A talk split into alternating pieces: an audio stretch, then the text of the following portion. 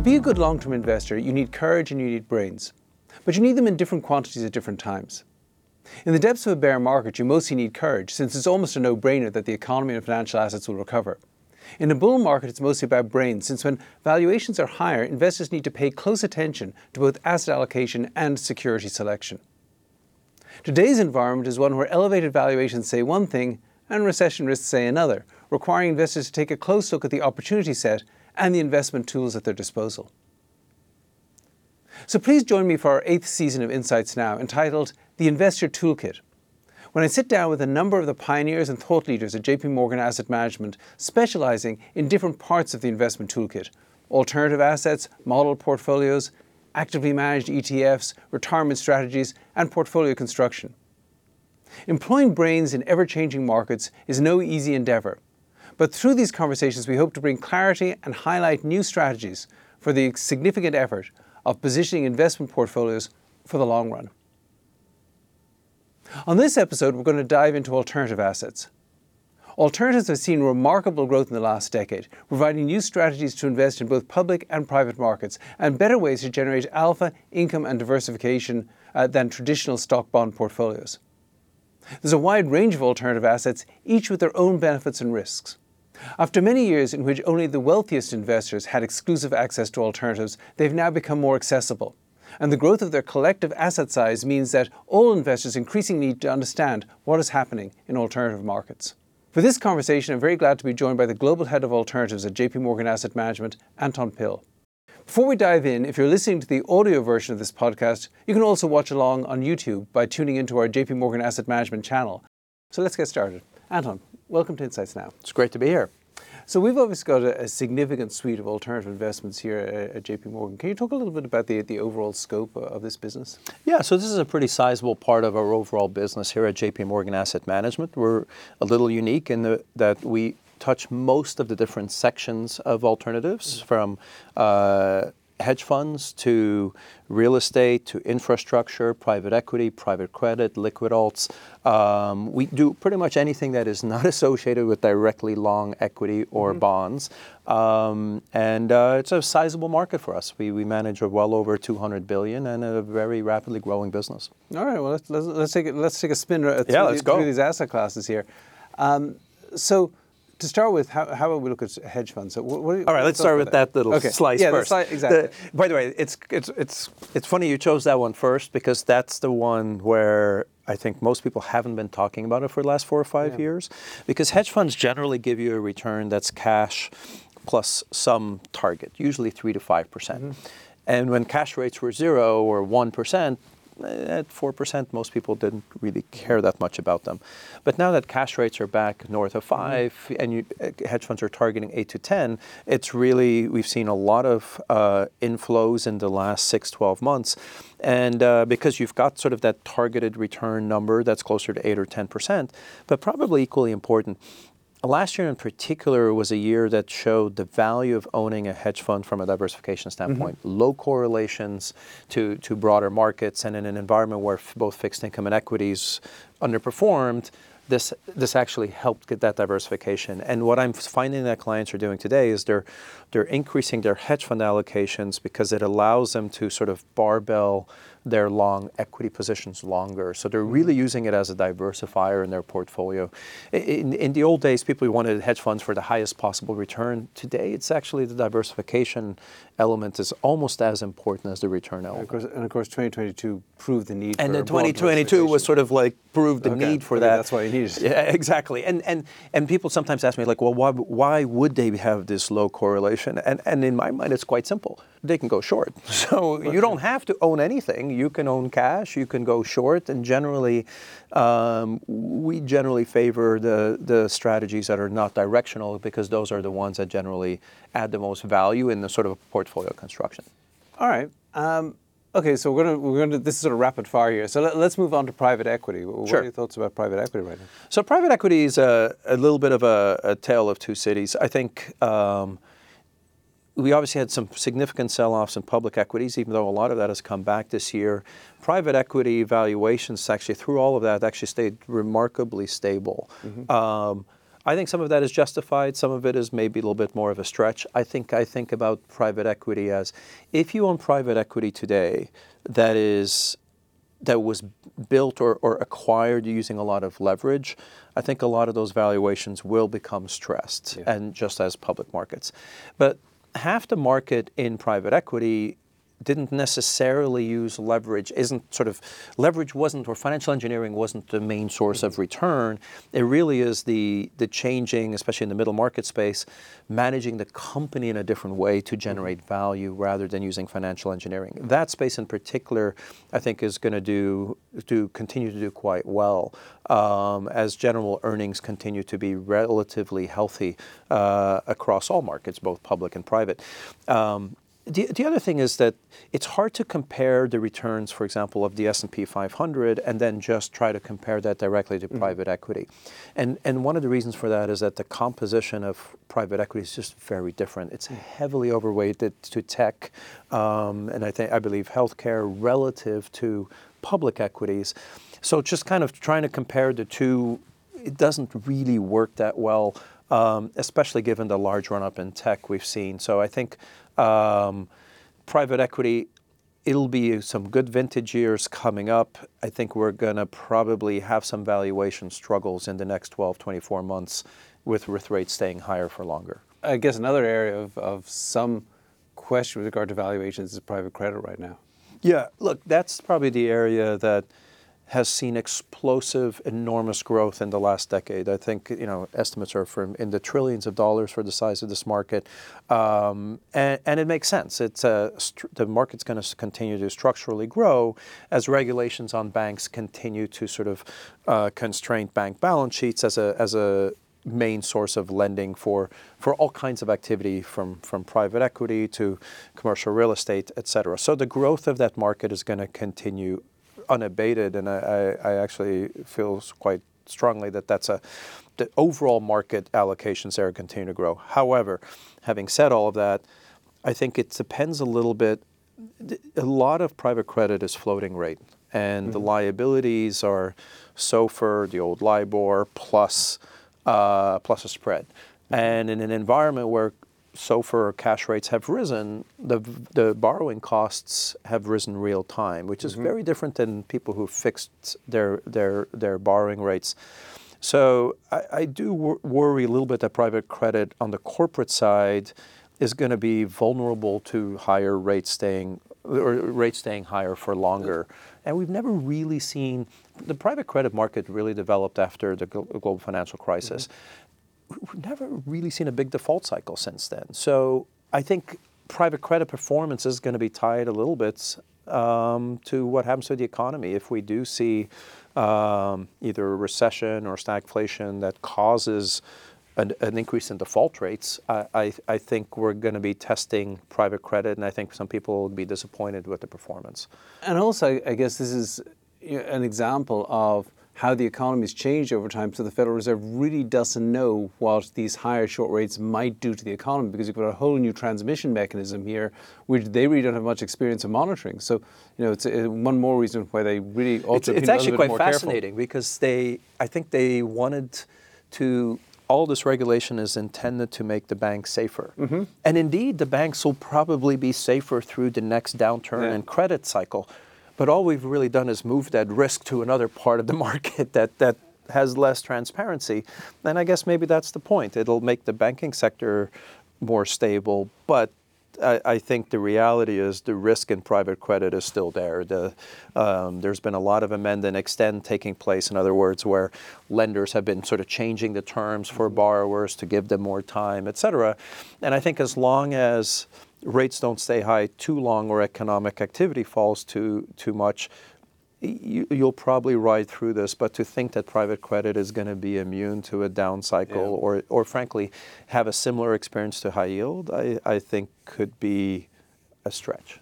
Well, I think 2024 will be very interesting. I, absolutely. And I think it actually could be healthy for that market to mm-hmm. actually kind of sort of shake it up a little bit and, and kind of Understand have managers prove yeah. that like these covenants, et cetera, really work. Um, because I think otherwise it'll always remain a little bit of an unknown, and I do think it's it's healthy for that market to, to have a little bit of that shakeout. Okay, well let's let's turn to perhaps a, a very traditional alternative, just real estate. So the, there, obviously it's a very a very wide swath of territory uh, in terms of, you know, how do you think about, you know, office versus multifamily versus data centers? Right. So uh, th- this is one where I probably have a little bit of a, a view that's that's perhaps a bit controversial.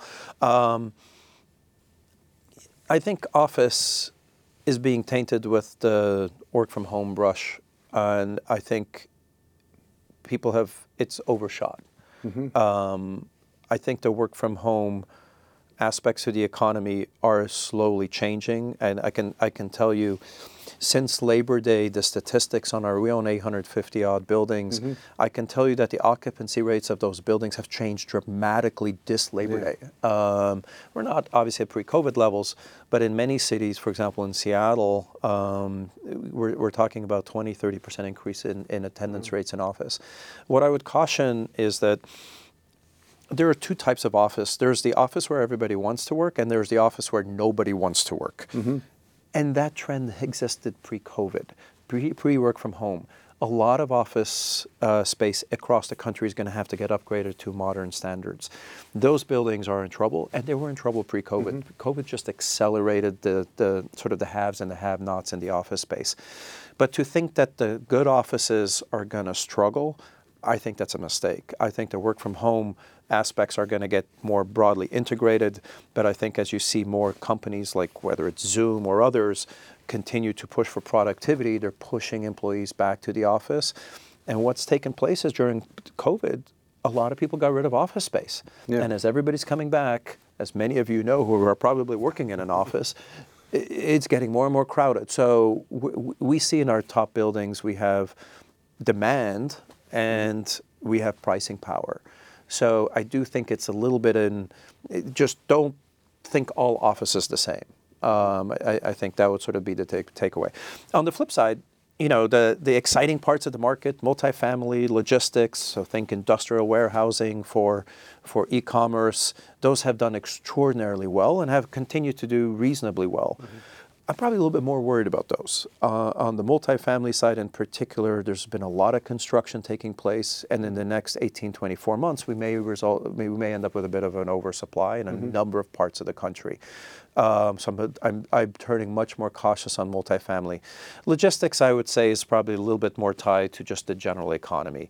Um, the total, uh, I think, with a lot of disruptions around uh, logistics during COVID, you are seeing the need for more warehousing as sort of just in time has been sort of reevaluated. Mm-hmm. And so I do think there's a repricing taking place in those sectors.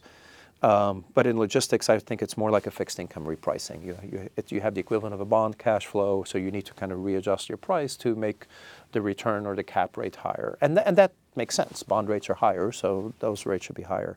Uh, but we, there is a commercial real estate debt reckoning coming in the next 12 to 24 months. That will be interesting to see. That, that could put further pressure on the overall real estate mm-hmm. market. But it, it's also probably the most well telegraphed you know, risk out there. And so to some degree, it, a lot of the current valuations, I think, are pricing in a number of those risks. Okay. And yeah, so th- that's really interesting. That that's not exactly a consensus view on sort of the distribution of risks in, in real estate. Another thing where I think probably you and I disagree a little bit is on the direction of inflation, because I feel pretty good about inflation coming down to two percent by the end of next year. Uh, but you're uh, you're seeing yeah, I'm not feeling so good about that. You're, you're seeing plenty of inflation in uh, in particularly in the real this estate also sector. might have to do with our backgrounds. Having grown up in Brazil with hyperinflation, I, I might have a part of my brain that has yeah. still trauma associated with inflation. So to your point, I, I, might be slightly biased, but I do worry that if I look at our real assets portfolio, our rents have been coming down. Mm-hmm. But they're nowhere close to the level. So they're coming down from. We used to increase rents in multifamily. In the beginning of the summer, our, I was looking at our year-on-year numbers. We're closer to 15% year-on-year increases yeah. in rents. Those numbers have meanwhile dropped to sort of eight to 10% but they're not four. And so I worry that we're, yes, we are lowering the amount that we're increasing our rents. And frankly, the same is true in infrastructure or even on our forestry products, but it's still going up. and it's still going up at rates that are much higher than pre-COVID when rates were much lower. So I think we all acknowledge that clearly inflation pressures are coming down. The question is, is will they stabilize sort of at a three, three and a half, or stabilize at the two? And I think that's the big debate you and I have. Is Yeah. like I'm more worried that the stickiness we're seeing, especially in, in our infrastructure where a lot of things are lagged, often we get permission to increase prices 12, 24 months in arrears, that there's still more of sort of inflationary pressure to come. Um, so that, that, that's probably the difference in, in sort of underlying views, that we're still on the real asset side, um, we, we still have quite a bit of pricing power. Okay, I mean, I, I tend to. Now, whether it lasts six months from now, I don't Well, know. exactly, Yes, and perhaps be- you know, perhaps perhaps my view is more to do with commodity prices, and also I think wages still are, are you know, n- n- not as strong as they ought to be given the tightness of the labour market. But we'll see. Okay, so we're almost done going around the, the sort of circle of alternatives here. Um, but one last sort of piece is sort of real assets outside of commercial real estate, so thi- things like forestry and, and infrastructure. What, what, do- what do you think there? So is sort of significantly increasing demand, um, whether it's infrastructure, um, and infrastructure, think either water, sewer plants, but also things like windmills, solar plants, et cetera, um, or transportation assets. Um, if I think of LNG ships, we, we and, and forests, we, we invest in all of those on behalf of our clients. And the demand for all of those asset classes continues to increase and be very high. And it's quite fascinating. The demand is really coming for as, as an alternative to traditional fixed income. Mm-hmm. I think people have gotten a little bit worried, at least after last year's experience, that like I need other stable forms of just cash flow mm-hmm. and fixed income, but, but where the price is also a bit more fixed. Mm-hmm. And so some of these asset classes are fairly new in the United States, for example. So infrastructure um, has been a very well developed asset class in, in, in, in Europe and in, in Australia for, for a very long time and had large allocations. In the United States, this is just beginning. Uh, Historically, the United States really covered its infrastructure spend, et cetera, through the municipal bond market, and that's beginning to shift as more and more things are privatized. And sort of the the investors that are investing in these asset classes are, are looking for a very stable form of cash flow, very predictable, often contracted, um, and often with very little variability. And if there is variability, it'll be based on inflation. So if you think of your local municipality, if you or you think of a rate setting agency, the benchmark that usually everyone starts with is inflation, and so therefore your your cash flow is inflation plus whatever. And I think after sort of the, the inflationary numbers from the last 12 months, more and more clients have found out or figured out that they don't really have enough assets in their portfolio that actually will benefit from higher inflation. Um, and so we've seen sort of that, that sort of double demand coming in one for a stable form of cash flow um, and another for something that gives me some upside if inflation ends up being a surprise on the high side. Infrastructure gets you that through usually higher cash flows from, from water or sewer payments or energy payments. And on things like forestry, um, you've got an asset that's grow, you know, a tree grows eight to ten percent a year, and whose value is associated with inflation, and so is land. So, so mm-hmm. both of that as an asset class ends up being one of the higher beta trades on inflation. And I think those two characteristics have seen a lot of money in the United States flow to those asset classes as, as a bit of a more of a fixed income proxy, mm-hmm. frankly, than, than, than anything And, else. and that sort of leads me to, to my penultimate question here, which is, you know, a lot of the, there is growth in, in the use of alternatives, even with you know lower income investors or, or people who've got less wealth. Um, but where does the whole basket of alternatives fit into a portfolio? Do, you- do you do you take out? Do you reduce your equity allocation? or reduce your fixed income allocation to add? I would say 15 years ago, it was all about risk taking, and so a lot of it came out of equities, um, and that's really changed with with sort of a, a, five or 10 years of systemically low rates or rates that kept falling. More and more assets started coming out of fixed income as the risk adjusted returns of some of the newer asset classes and alternatives became more attractive.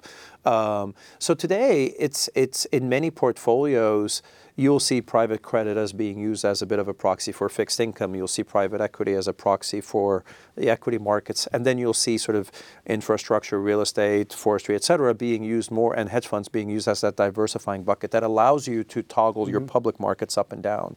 And those numbers are significantly greater than they used to be. I would say institutionally, we've seen a, general institution with a very long time horizon today can be 15 to 25 percent very easily in alternatives. Um, and in some cases, with people who have pension plans with very long dated liabilities, those numbers can be north of 50%. It's trickling down a little bit in the sense that it, it depends a lot on your time horizon. If your time horizon is very long, those numbers end up being uh, oftentimes almost as much as half of someone's mm-hmm. portfolio. If your time horizon is shorter, then it obviously starts shrinking. And, and finally, I mean, you've witnessed, I guess I've witnessed also a lot of growth in in alts over over recent years. I mean, as you said, the allocations are much bigger, and there are more investors involved, uh, and a lot of um, you know individual investors are, are, have some alts in a portfolio now in a way they didn't before. What effect has all this investor interest, though, had on valuations in the alt space? Yeah, it's a it's a fascinating development, especially the introduction of more individuals into the asset class. I think overall alternatives is slowly democratizing, which means that I think between government and regulators and, and, and asset managers, there's a recognition that the same role alternatives has played for institutions for the last two decades it probably makes sense for a number of for the appropriate individual clients to also have allocations to these mm-hmm. asset classes um, and in many cases it's the stability of valuation I, I, know some people want to see their valuation second by second the, the reality is the vast majority of people don't need that mm-hmm. and actually it can hurt their be- economic behavior if they are oversensitized sure. on what's happening second by second so um, I think there's been a recognition that as more private markets have grown, private markets in particular have grown, that it's there's a need to democratize this. That like if you are allowed to use a ride sharing or a, you can stay at a shared residence hotel type thing, but you're, you're not allowed to invest in those companies, but you can use them. But you can only invest in them after they become a public company as an individual there's a bit of a disconnect there, and I think there, there's a recognition that that de- democratization has to take place. But it does come with a side effect, um, and we've seen this already real time in Europe. Um, for example, on wind energy in Europe, um, we have a number of, of uh, pretty large wind installations across Europe that, that we were buying at fairly healthy double-digit valuations. The, the a number of individual retail vehicles were created specifically around wind. Mm-hmm. Wind valuations in Europe are now like in the high to lower single digits, like middle mid single digits. And so there's been a this cash inflow has really changed valuations almost to the point where I think some individual investor groupings are probably going to set the marginal valuation.